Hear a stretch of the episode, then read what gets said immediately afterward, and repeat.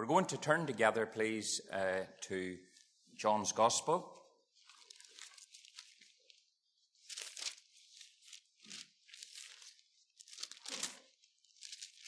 We're going to turn to John chapter 15.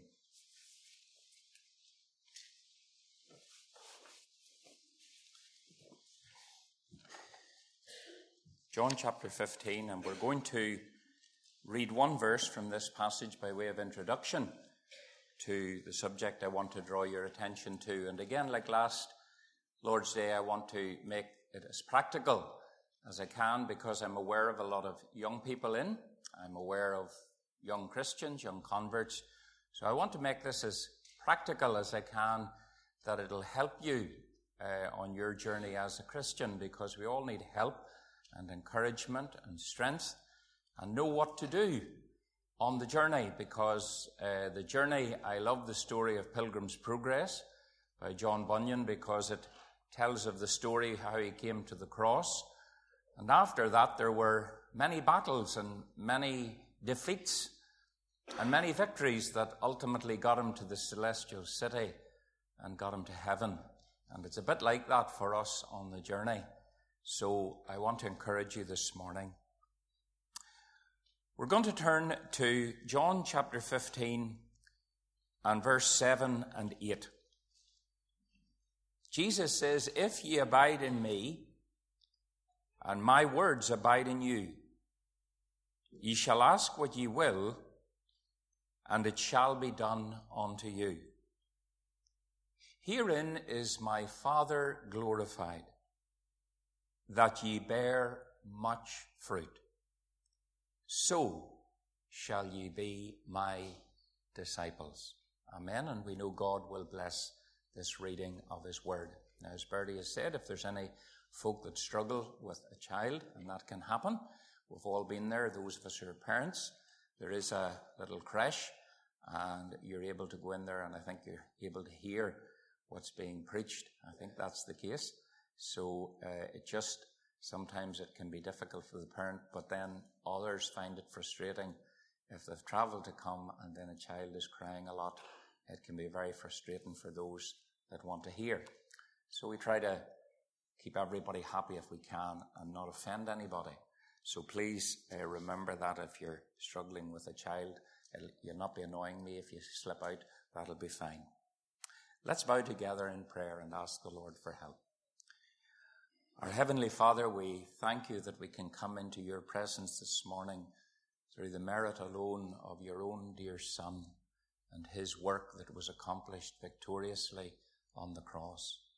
And we thank you, Lord, that you have demonstrated to the Roman soldiers, you demonstrated to the Pharisees, you demonstrated to the Sanhedrin, that despite their judgments that Jesus was guilty and Jesus was not true, that on the third day you raised him from the dead. And we thank you that your judgment was final, that he was your son in whom you were well pleased. We want to thank you for the resurrected, exalted Lord Jesus. We pray this morning, Lord, that you would grant the help of the Holy Spirit.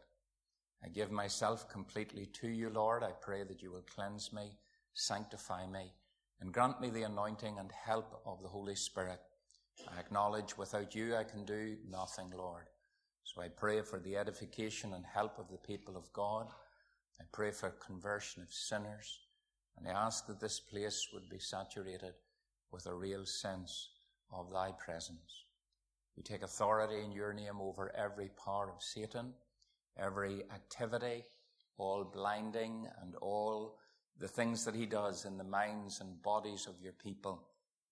We pray in Jesus' name, Lord, that you will bring that freedom and the Holy Spirit will bring liberty and light. So, Father, put a wall of fire round about us, cover us and put a canopy of your grace above us, and grant that this place be filled with the light and love and peace of the Lord Jesus Christ. For we ask it in his name. Amen and amen.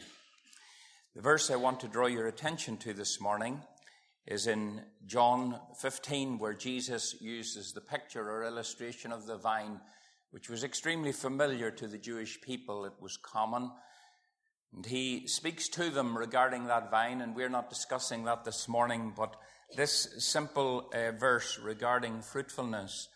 And he says in verse 8, Herein is my Father glorified, that ye bear much fruit, so shall ye be my disciples. The Lord Jesus was conveying that his Father received glory, that his Father was pleased whenever the children of God, the disciples, were fruitful.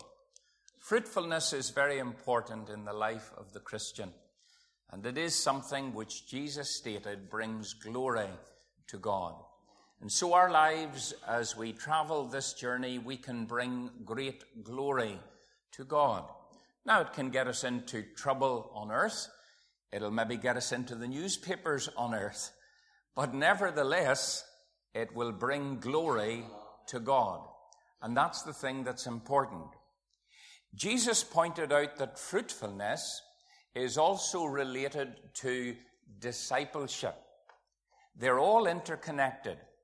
Glorifying God as a Christian is related to my fruitfulness, and my fruitfulness is related to discipleship. And discipleship simply means to be a learner. I am learning from God. Or to use uh, John's language, I'm walking in the light as God is in the light.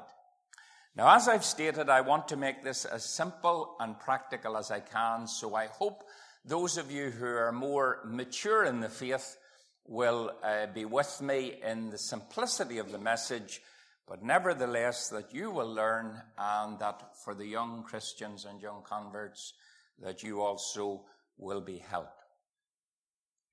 How do I become fruitful as a Christian?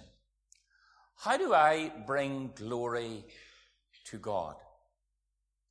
The first thing that's very practical and is conveyed clearly throughout the scripture from Genesis to Revelation is that we have to be cut off or detached from sin. Sin is a problem. I remember after I got converted, uh, I really had such a wonderful conversion that I felt that all sin was dealt with. And I had that initial euphoria of the knowledge of sins forgiven, wanting to tell others about my conversion. But very quickly, I discovered that I still was doing things that I thought were already dealt with. And these things did not go away, and I found myself often kneeling in prayer, sometimes weeping, and saying to God, I'm so sorry for my sin. Please forgive me. I will never do it again. Now, that was a foolish vow to make because if you make a vow like that, you don't have the power to keep it. And so, with this dilemma of failure, and yet the awareness of conversion, I found myself in a bit of a conundrum. And the only consolation I found was in 1 John chapter 1, where it says, If we confess our sin, God is faithful and just to forgive us our sin and cleanse us from all unrighteousness. And so I often resorted, and indeed still do, to 1 John 1 and 9 to bring the promises of God to God, to say that I have failed the Lord, but that the blood of Jesus does cleanse from all sin. And that when we bring our sin to God, God will forgive our sin and he will make us clean by application of the blood of Jesus Christ. Now, of course, I hope you will understand that that is very often the experience of most, if not all, Christians. But of course, it's not satisfactory. When you're in that position, you tend to be under condemnation, shame, and guilt all the time. And so, what happens is you know that you're converted and you're able to receive ministry from others, and you're glad of that but you yourself have no sense of freedom or liberty to share or be particularly fruitful because you're overwhelmed by your own failure. And therefore, you can't really witness, you haven't got joy, you haven't got a great sense of peace, and so it's unsatisfactory. It doesn't mean that you're not a Christian, it simply means that it's not satisfactory. And so, if we want to be fruitful, we've got to deal with sin in our lives. Now, Timothy said, Let every one that nameth the name of Christ depart from iniquity. This means that we have to become ruthless with our own sin, whatever that may be. Now, for some people, it can be a lust issue. For other people, it's worldliness. For other people, it's pride. For other people, it's greed and mammon and the love of money. It can be a multitude of things, and very often the saints tend to categorize this a little like the Roman Catholic Church. And so they tend to look at the lust one, well, that's the really bad one, and the pride one, well, it's not too bad. But it wasn't lust that actually threw Satan out of heaven, it was pride.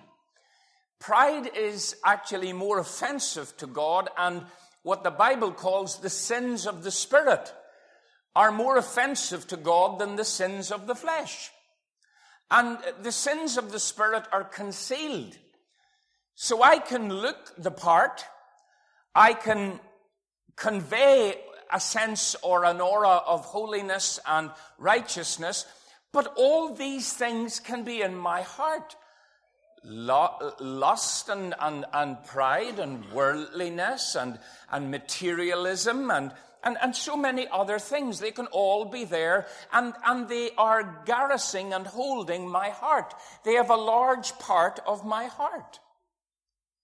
And so the Holy Spirit, when He enters us at conversion, I want to speak reverently of him, but he begins a squat. You know what a squatter is? Squatter is somebody that gets in and then they're there to stay and they change things. And so when the Holy Spirit comes in, he begins this work of speaking to us and pointing out things in us that he doesn't like. Now, it's very important that we begin to work with him and recognize that because that's what Jesus taught the disciples. He said, Pray, thy kingdom come. Our Father who art in heaven, hallowed be thy kingdom come. So it's praying for the will of God. God, you bring your kingdom into my life. So there must be a departing from sin. You remember the woman that was taken in adultery?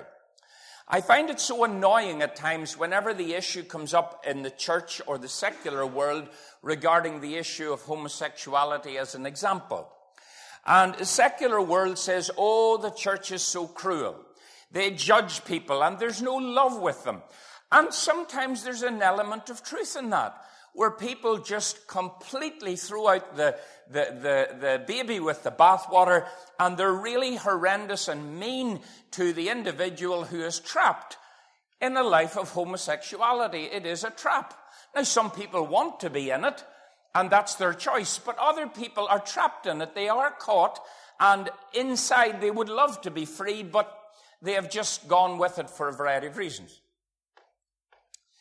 You see, dear friends, the Lord Jesus laid a perfect example. What he said was to the woman taken in adultery, I do not condemn thee. When the man came to come, he says, Neither do I condemn thee for being taken in adultery. In other words, he didn't condemn. When you find a person where they are, don't condemn them. You could be in the very same place, but for the grace of God. You could be that person. You don't know what abuse happened in their lives. You don't know the sexual abuse that took place when there were wee children in their bed and when their father came in and abused them sexually over and over again and an evil spirit of sodomy, uh, sodomy entered them. See, you don't know about that because your mom and dad didn't do that to you. Don't condemn. But then Jesus said, Go and sin no more. Not only do we not condemn, we also do not condone. In other words, we don't say to them, you're useless and whatever, but we also say to them, listen, this is sin. And that's how Jesus dealt with it, and we need to be the same in how Jesus dealt with sinners. The Bible says, He that covereth his sin shall not prosper. Concealing sin never works. We may get away with it for a long time, but it will catch up. And the Bible is full of illustrations. There was a wonderful servant of God called Samson. And Samson had an eye for the ladies. And Samson was anointed of God. He was chosen of God. He was empowered by God and he saw great victories. And undoubtedly, on many occasions, God spoke to him through his own father. He spoke to him through his conscience. But he took for granted the anointing of the Holy Spirit. And God's anointing rested on him. And the anointing of God can be on a life even when that life is in sin. And you need to realize that.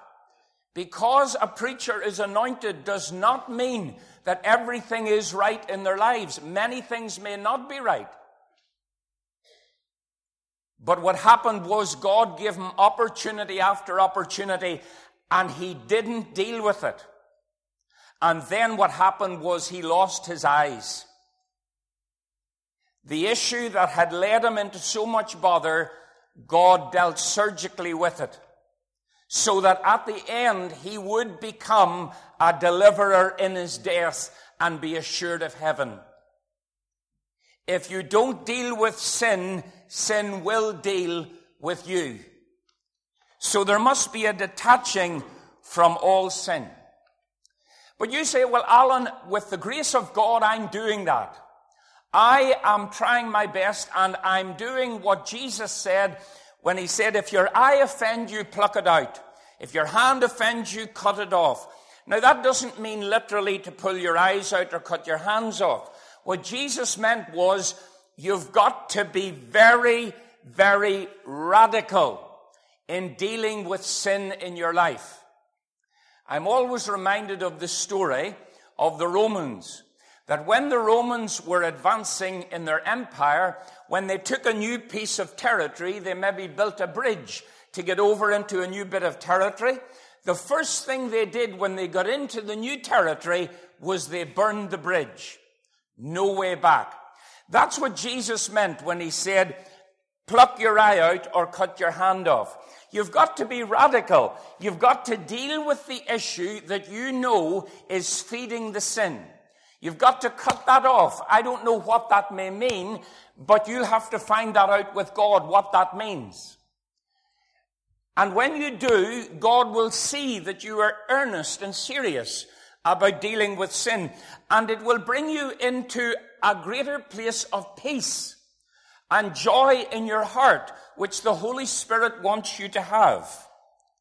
So there's a dealing or a, a, a detaching from sin. But then there's also, uh, Jesus talks about a detaching from that which is doubtful. That which is doubtful.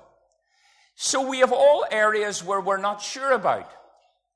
We have all situations in our lives, and if we were to be quizzed, we would say, Well, do you know, I'm not too sure about that, whether it's right or wrong. Many years ago, when I was in Bible college, I remember the principal telling us a story. And I tell it to many people who come to my home because they ask about things that are doubtful.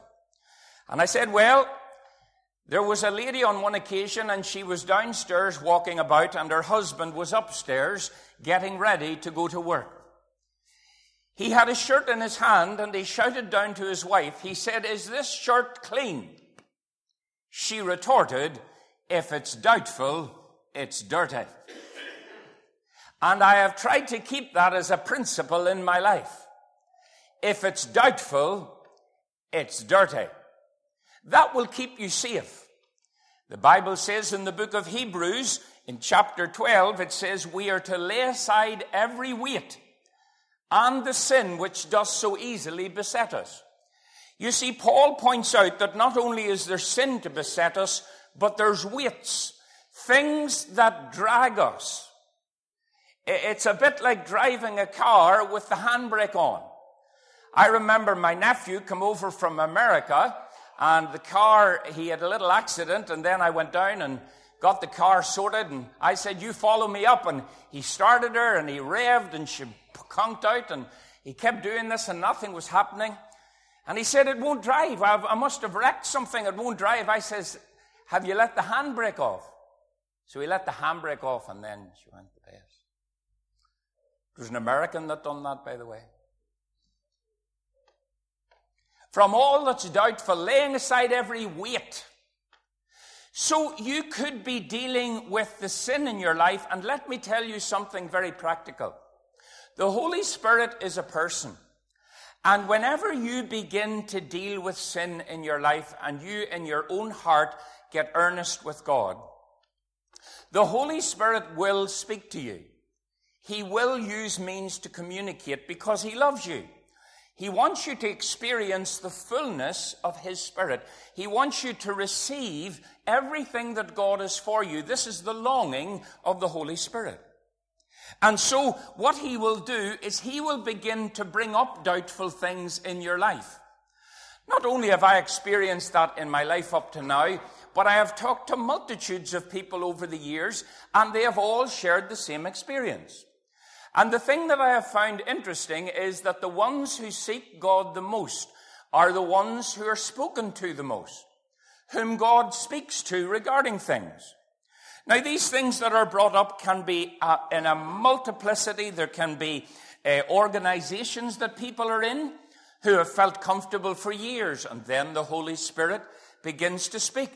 And they find themselves having to pull away from some organization that's secretive. Then there are others who uh, use, for example, alternative medicines, and that's a very, very rife thing right across. Uh, basically, Eastern uh, religions have various methods, yoga or whole raft of them, and uh, just alternative medicines it comes under. Yoga, by the way, means yoke. People say, now I'm not saying that, that uh, the exercises are bad, but, but all the postures that are taken in yoga are all relating to bowing down to a particular deity. And so when a person was in Eastern, in way back in the past, in India and so on, when they were doing yoga, the reason was nothing to do with physical exercise, by the way. It was to prepare you to die. It was entirely spiritual so that you, all the chakras in the back would be awakened by demons, and then the third eye would be opened and you would be re- ready to go into the next world. Entirely demonic. But that's its origin. And so these things, many of these things, whether it be acupuncture, acupressure, and many others, these things are taken and they're in the National Health Service, and because a white coat is on, people say it's okay. Does it work? Yes, in many cases these things may work. But what you need to find out, and this is up to you to find out, is is this really right? is this really right? Is this actually proven medically, or is there something else happening? Let me give you just a little warning. It'll help you on your journey. That is, whenever people talk about energies, trapped energies in the body, and meridian lines on the body, when you hear words like that, you know to flow, to flee. Because those things don't exist. They are just terms that are given. So, there can be issues like that. Alternative medicines come up. Music comes up. What kind of music people listen to. Relationships. How we are with other people. Relationships have to be fixed. So on. All these things and a thousand others. The Holy Spirit can come up. So there are areas of doubt that are brought to the Lord. Then, of course, uh, there is the issue of ancestral. Now, I'm just going to mention this in passing. And the reason I mention it in passing is that it's not mentioned very much in church, certainly not a great deal here. But in the work that I'm involved in, I am lost for the numbers of people that I meet on a weekly basis. Fine Christians, people who, who do love the Lord, but these people are a bit like the, the break scenario. And that is, they are seeking the Lord and they're wanting to go forward, but really their testimony is, I know I'm saved. I, I, I want to love the Lord. I want to be my best, but there's something dragging me back.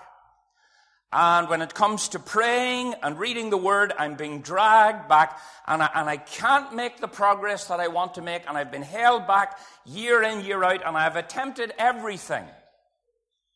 And my dear friends, very often in those individuals, and again, the Holy Spirit is the one who generally will point this out. It will not be relevant to all Christians. That's why it's misunderstood because Christians who have been brought up in a good home and there's been a good ancestry, then generally this isn't a problem.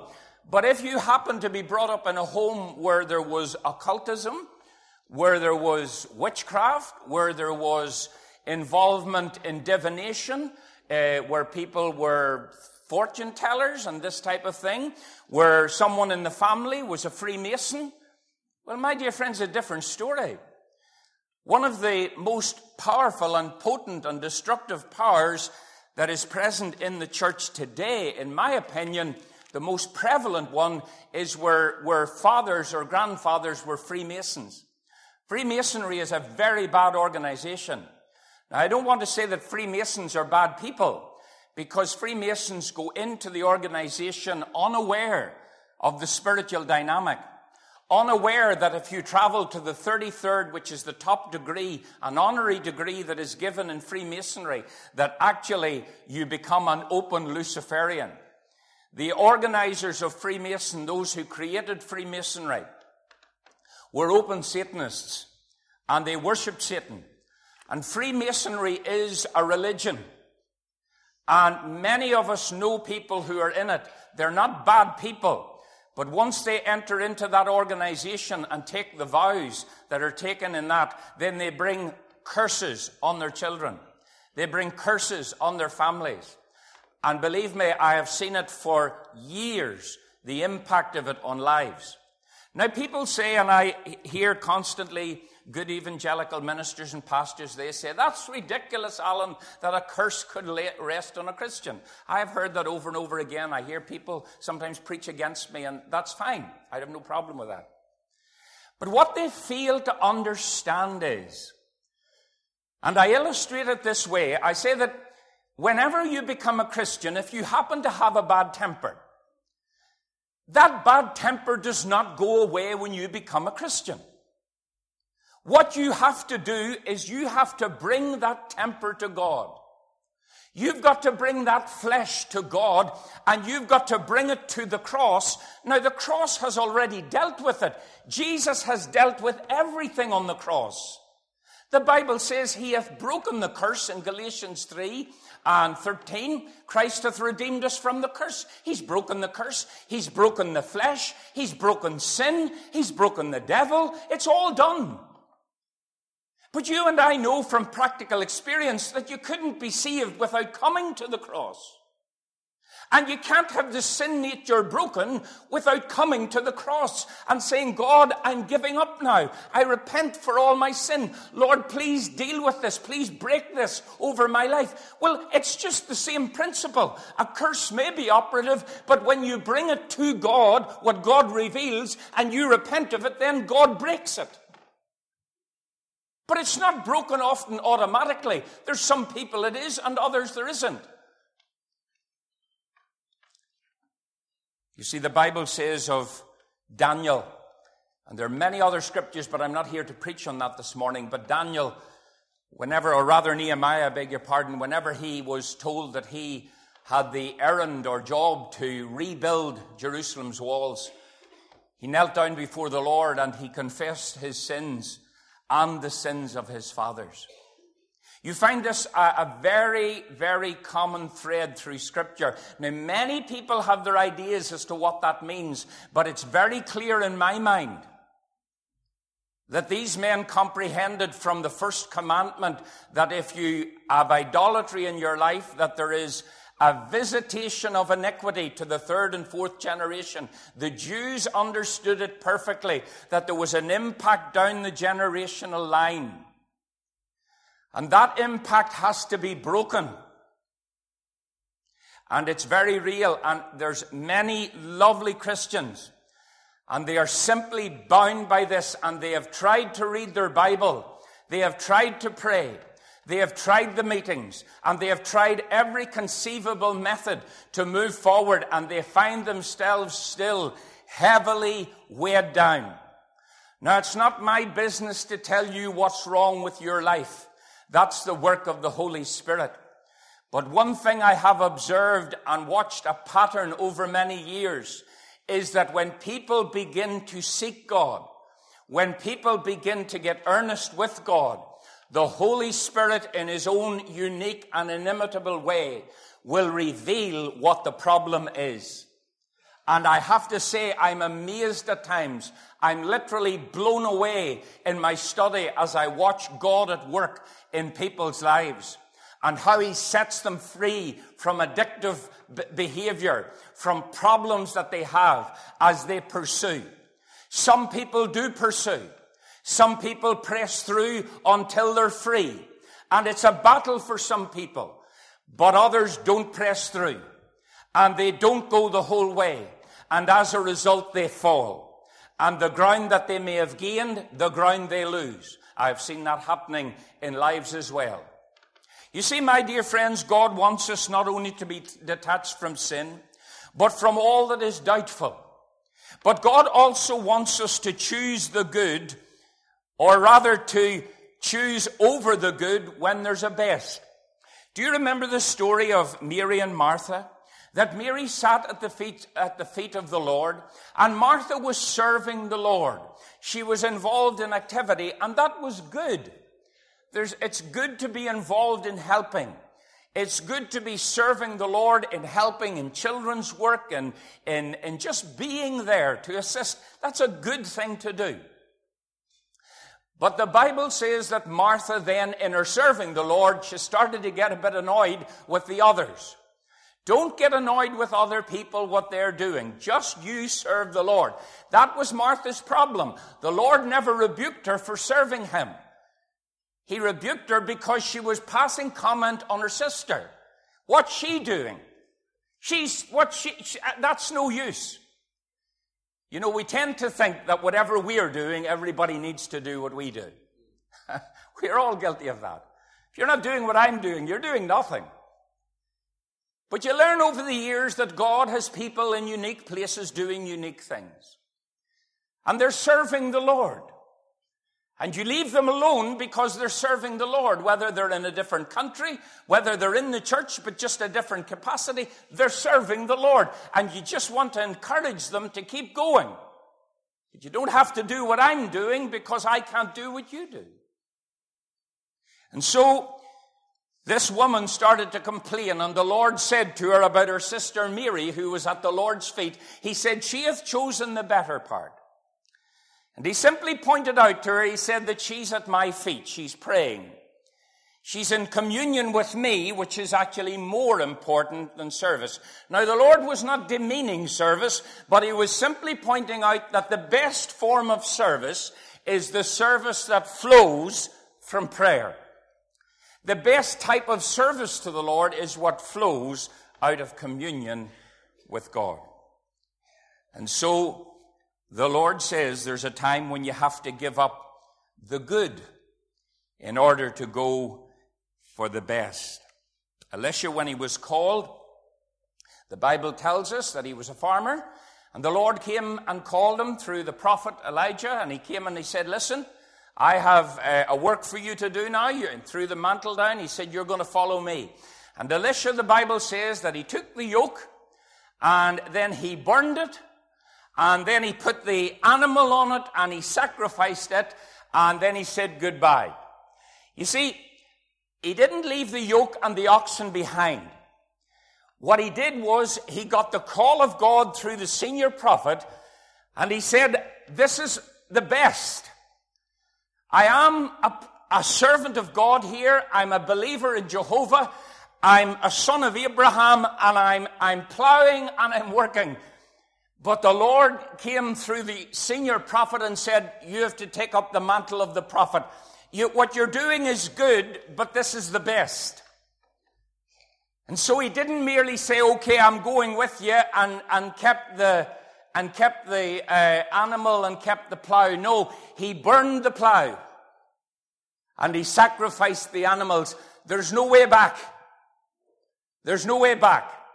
And this is the way you progress in the Christian life. You've got to cut the ties. You've got to make the decision. You've got to be willing to be thorough with God and not hold back. I'm often reminded of Abraham. That Abraham, when he was called by God to go out after God, and God revealed himself to him, and he had encounter with God. And the Bible says that, that his father Terah went with him. And he went to Haran, and then all goes quiet for a long time. You know why? Because Terah is holding him back. There's something holding him back from God's calling on his life. He has some kind of a fear of his father. There's something that he's afraid of. And he won't take the step. And so Terah dies. And then the Lord comes in chapter 12 of Genesis and says to him, Get thee out of thy country and from thy kindred and from thy father's house unto a land that I will show thee. God comes when the father dies and he says, Come on now. I already told you to do this. You can be held back by the love of a father, a mother, a husband, a wife, a pastor, a minister, a congregation, a religion, a denomination, or abomination, whichever you want to call it.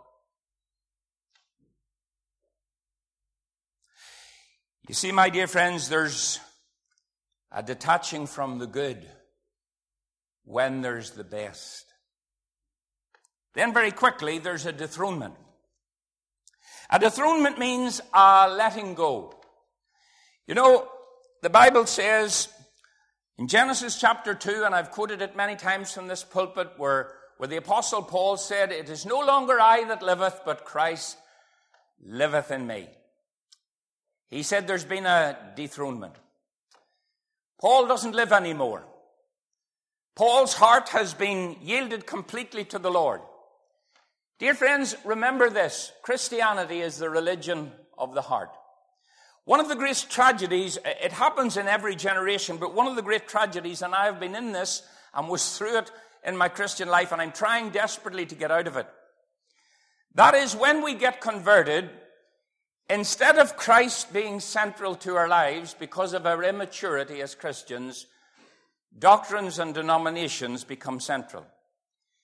And very often, instead of denominations centering on Christ and leading the people to Christ, they very often lead them to the love of the denomination and to the love of the service and the love of the church and the love of the pastor. And these things are all subtle that can happen, but, but I've been greatly taken in reading this week the book, book of Philippians that when the apostle Paul was writing, especially in the latter part of the book, he said that, that Christ meant everything to him. He said everything that he did in his life, all the religion and all the Phariseeism and, and all the diligence in pursuit of the Phariseeism, and he said all the achievements and accolades, everything he said I have done in my life where I was commended, he said I count it all done that I might gain Christ.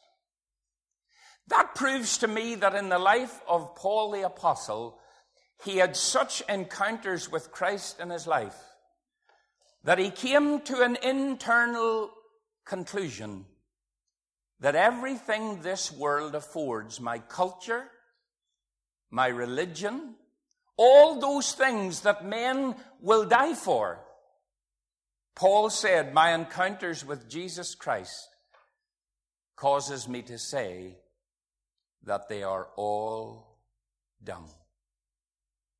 You see, friends, the more encounters we have with Christ, the more Christ like we become.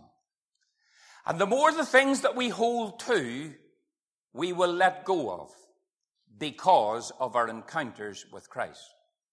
And the more you encounter Christ, the more you will want to encounter Him. And the more you want to encounter Him, then the more the Holy Spirit will bring light into your life. And the more He will show you things in your heart that He doesn't like. He will point out things that you need to repent for. This will be in order to help you have further encounters with Christ. That's the purpose. The Holy Spirit is not trying to make your life difficult. He's not trying to come and remove and rob from you everything that's precious. He's attempting to give you life in all its fullness. He's attempting to give you Christ in all his fullness so that you can enjoy him here on earth before you even get to heaven. That's what he's attempting to do. You see, friends, we have to be willing to let go. And that's a huge thing. And I know people often say to me, you seem to preach a lot on that. And I do. There's hardly a sermon I don't bring this into. Why do you do that? Because it is a vital component key to the fullness of the Holy Spirit. Christianity just will not work without this. You cannot bypass complete yieldedness to God. If you do, Christianity won't work. It'll be nothing more than mere religion, evangelical religion, doctrines, theories, opinions, Bible knowledge, head swelled up with Greek and Hebrew, but you won't be fruitful. Fruitfulness comes from death. You put a little seed into the ground, it dies, and then up comes the life. Jesus said, My Father wants you to be fruitful. This will bring glory to His name. It only happens as you're a disciple, a learning one. Jesus had to die. Do you not have to? Jesus had to go to the cross. Will you not have to go to your cross? Well, the Bible is very clear. You will. There is a place of death for all of us. If we want to know Christ better if we want His fullness and His healing in our lives. In the Old Testament, in Exodus 21, the story is given of the servant, the slave, the love slave. And he's been with his master several years. And the word comes, he said, uh, we can now, God says you have to let him go. The love slave, he has served his seven years and now he's free to go. And the Lord said, you, you give him his wife, if he is his wife, and let him go. But God says then, but if he says to you, as a slave to his master, if he says, I love my master, and I will not go out free. Then he said, You will take him and you will put his ear to a doorpost. And you'll take the lobe, and he says, In front of the judges will come, and he says, They will pierce a hole out of your ear. And from that day, you will be a marked man. From that day, you are totally under the ownership of your master. From that day, everybody knows and you know that you belong to your master and you will never be free.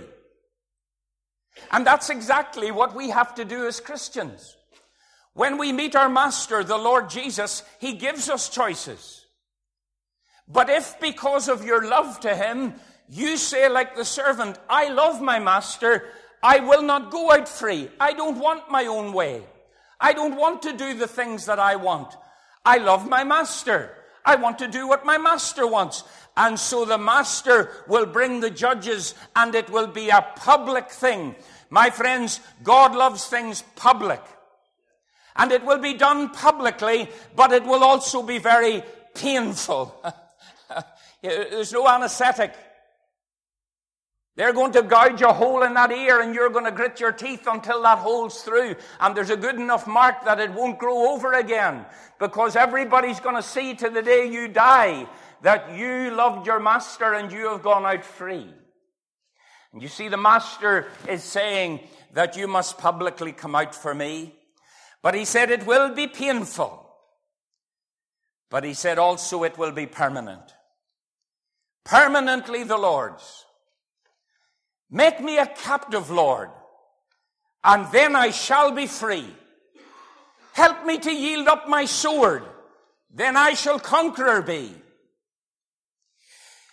As we draw to a close, my dear friends, not only is there dethronement, but then there's dependence.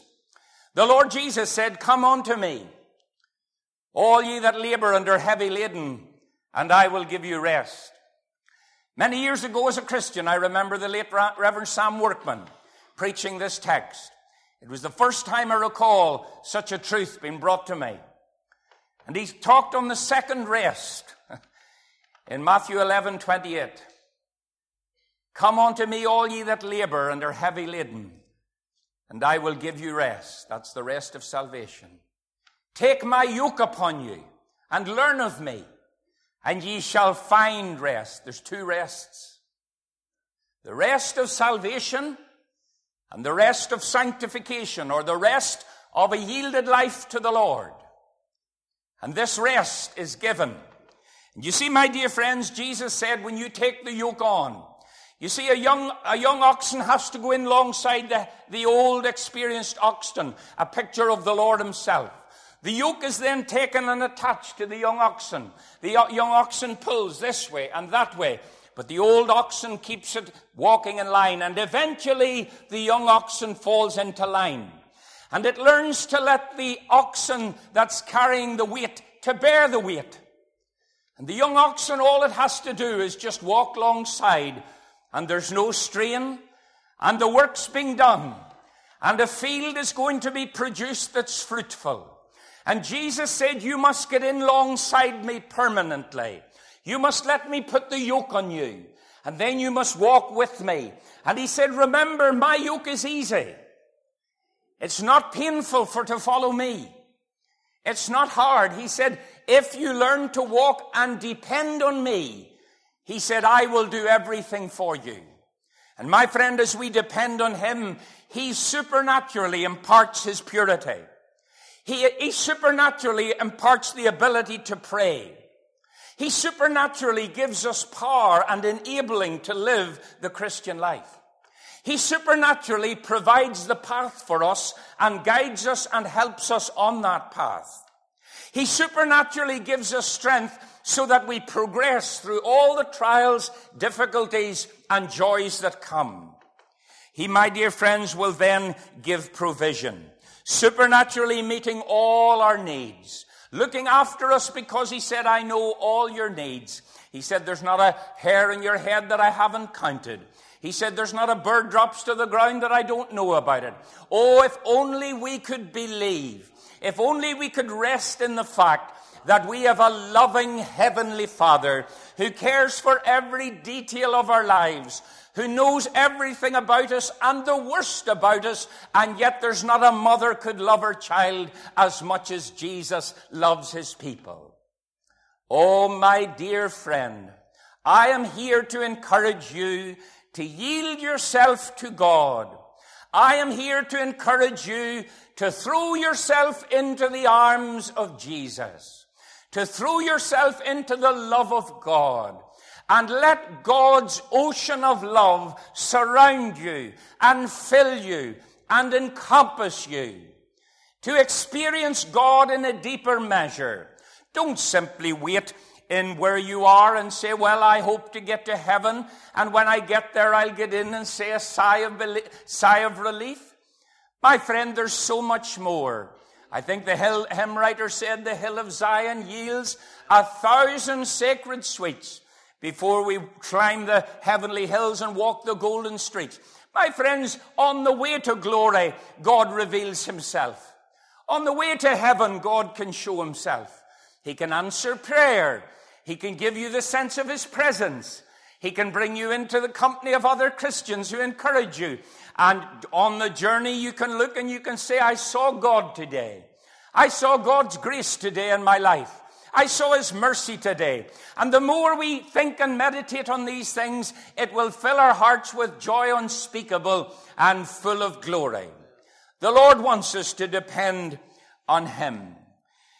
I remember the story in closing of William Booth, the founder of the Salvation Army. William Booth told the amazing story to his young cor- corporals as they were sitting in their hundreds before him, as he was preparing young people in their teens and twenties to go out into the wild west, as it were, of London, to go out into areas where prostitution and drug, drug abuse and husbands beating children and children starving and abused and dying prematurely, into an environment that was literally like hell on earth. William Booth was sending out teenagers to preach the gospel. And he told the story to them. He said, I want to tell you a story about a man who had two large bags of gold. He had worked all his life and he had earned so much money and he got his bags of gold. And he said he was on a ship and the ship was about a mile or less from shore. And he was looking forward to getting docked and taking the gold and what he was going to do and what he was going to build and what he was going to achieve and, and how great he was going to be. But the ship struck a rock and she started to go down. A little urchin boy come over beside him and said, Sir, I can't swim. Will you save me? The man looked at the gold and he looked at the boy. He knew he couldn't carry both, the gold and the boy. And as the ship was going down and the little boy looked up into his eyes, he kept looking at the little boy, but he kept looking at the gold. And as the ship was nearing going under the water, eventually, as he wrestled with himself and his conscience and his heart and his future and all those things wrestling inside him, eventually, he threw the gold overboard and he took the little boy on his back and he said, Son, don't let go. Don't let go. And he swam and swam and swam until he got to the shore. And when he got to the shore, he was so exhausted he passed out. And after a period of time, he came round. And the little boy was looking into his eyes. And he said, Sir, I'm glad you saved me. William Booth said to those young people, throw your money overboard. Throw your gold overboard. Throw the world overboard. Go for souls. Go for souls. Go for men and women into the kingdom. Go for your family. Go for those that are your neighbors. Go and win them for Christ. And he said, when you reach the heavenly shore and you arrive in the celestial city, they'll come up to you and say, I'm glad you helped save me.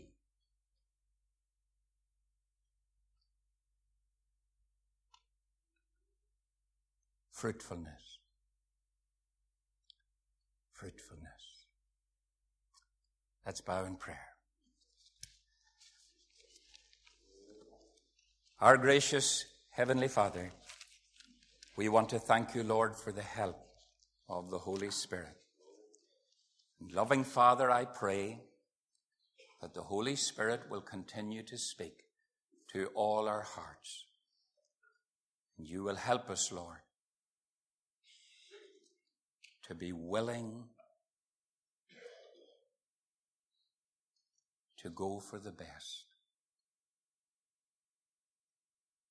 In Jesus' name, Amen.